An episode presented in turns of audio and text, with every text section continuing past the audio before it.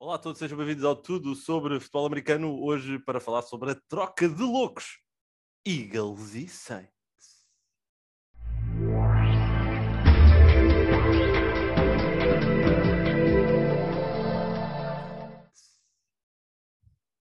Suspense.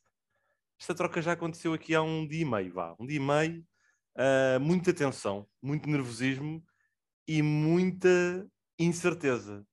Eu não entendo.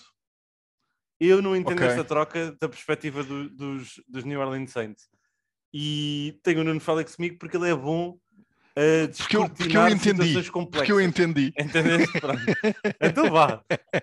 Explica-nos, Nuno. Eu, eu, exato, eu vou explicar o que, é que, o que é que passou pela cabeça dos Saints. Eu também fiquei como tu. Uh, não, não, não percebo uh, a troca do lado dos Saints. Uh, acho, que, acho que no final tudo fará sentido, não é? Uh, vamos, ah, é. ok, era isto que os Saints queriam fazer. A questão é: tu não vais conseguir medir o sucesso desta troca agora, como é lógico, mas em primeiro lugar, vamos só situar para quem possa não estar aqui a acompanhar o que é que isto representa efetivamente. Os Eagles tinham para este ano três escolhas na primeira ronda. Basicamente o que eles fizeram foi enviaram uma delas para os Saints, ok? E uh, receberam dos Saints o, uma escolha do próximo ano, da primeira ronda dos Saints. O que quer dizer que os Eagles basicamente deixam de ter, ter três neste ano e uma no próximo ano e passam a ter dois, dois. É basicamente o que acontece aqui. Sim. E, efetivamente, quais é que foram as trocas envolvidas? Os Eagles uh, receberam a 18ª, que era dos Saints, uma de terceira ronda deste ano, uma de sétima ronda deste ano, a primeira do próximo ano e uma, uma segunda daqui a dois anos. Os Saints receberam as duas, duas das três dos Eagles deste ano e ainda uma sexta ronda deste ano. Agora a grande Sim. questão é: o que é que os Saints viram Vamos ver, vamos ver aqui dois, duas perspectivas. Primeiro, os Saints. O que é que os Saints viram para fazerem esta troca? O que é que eles vão fazer com duas escolhas? Eles deram a 18 para ficarem com a 16 e a 19. Eles não subiram no draft. Será que isto não. é a ideia dos Saints? É voltarem a subir no draft agora com as duas escolhas transformando numa? Ou Eu... querem dois jogadores e sabem quais é que querem efetivamente? Sim, é, é, esse foi, o meu primeiro, foi a minha primeira ideia. Ok, foram buscar, um, ehm, eh, mas, mas acaba por ser uma forma um bocado atípica e anormal de fazer, de fazer a coisa. Ou, ou seja, temos aqui duas escolhas eh, de primeira ronda, aqui no meio da tabela, que é, que é onde eles estão, uh, e vamos pegar nestas duas primeiras escolhas e ainda vamos subir mais para ir buscar. Uh, um, um, um monstro, por assim dizer, uh, mais cedo no draft. Mas depois comecei a ouvir, comecei também a pensar um bocadinho sobre, sobre esta troca e eu, eu acredito que os Saints queiram ir buscar mesmo dois jogadores.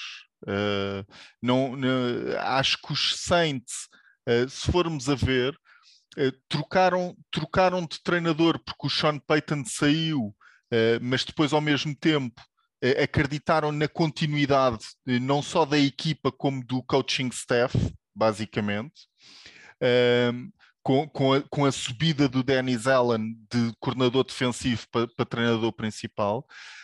e depois, eu acho que os Saints tinham problema, acho não, tenho a certeza que os Saints tinham problemas uh, de teto salarial, eram a equipa que estavam com pior teto, pior teto salarial, tinham uh, mais 100 milhões ou mais 80 milhões investidos do que aquilo que poderiam ter investido no plantel uh, no final da temporada passada, conseguiram arrumar em questões contratuais, também porque deixaram sair jogadores como o Terran Armstead, não tinham dinheiro Uh, para contratar o Terran Armstead, o left tackle dos Saints, uh, nos últimos anos, uh, que creio eu também ele foi uma escolha de primeira ronda, e, e acho que é isso que os Saints estão a fazer. estão a subir no draft, por assim dizer, para ir buscar duas escolhas top 20 este ano, porque acreditam que pode ser com o James Winston, quem sabe,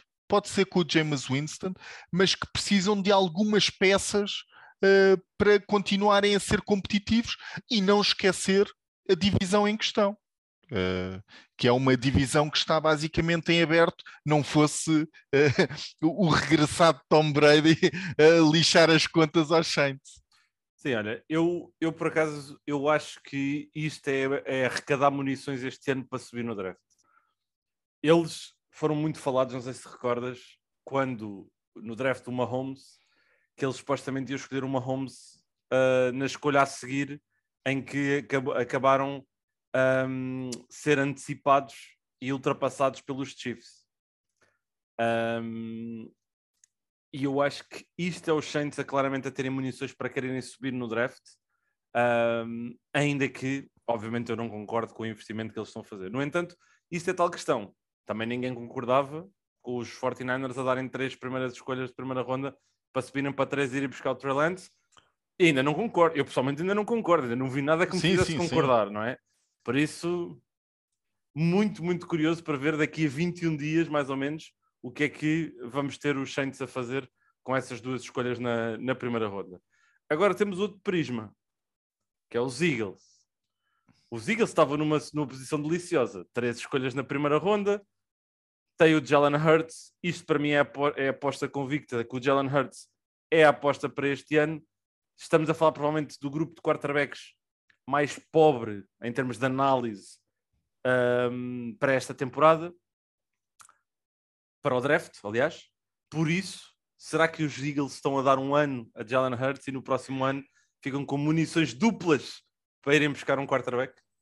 Acho que é, acho que estás perto, acho que estás perto. E, e, e isto serve eh, basicamente de uma ideia que acaba por ser um bocado um contraponto, não é? Para estas duas equipas.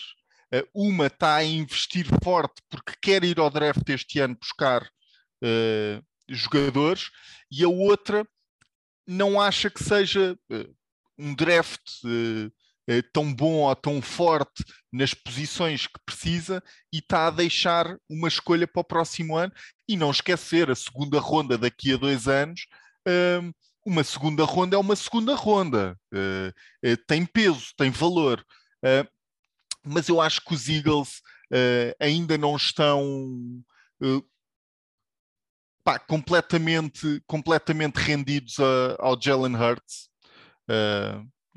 Acho, acho, que também o Jalen Hurts ainda não fez o suficiente para deixar os Eagles e a, e a massa adepta rendida a ele próprio enquanto quarterback eh, titularíssimo do, do franchise de Filadélfia, uh, mas acho que, uh, sinceramente, o, o, o, maior peso para mim uh, desta troca vai para os Saints. acho que é surpreendente os Saints quererem ir buscar alguém.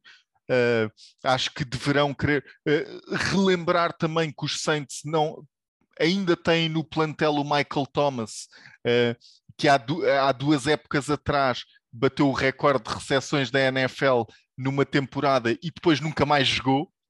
Uh, ou seja, em termos de receivers, uh, que é mais uma, uma arma que, uh, que podia estar apontada às defesas contrárias o ano passado e não teve, e para este ano vão voltar a, a tentar. Eu acho que é um, um, draft fortíssimo em, cor em cornerbacks e em, e em wide receivers.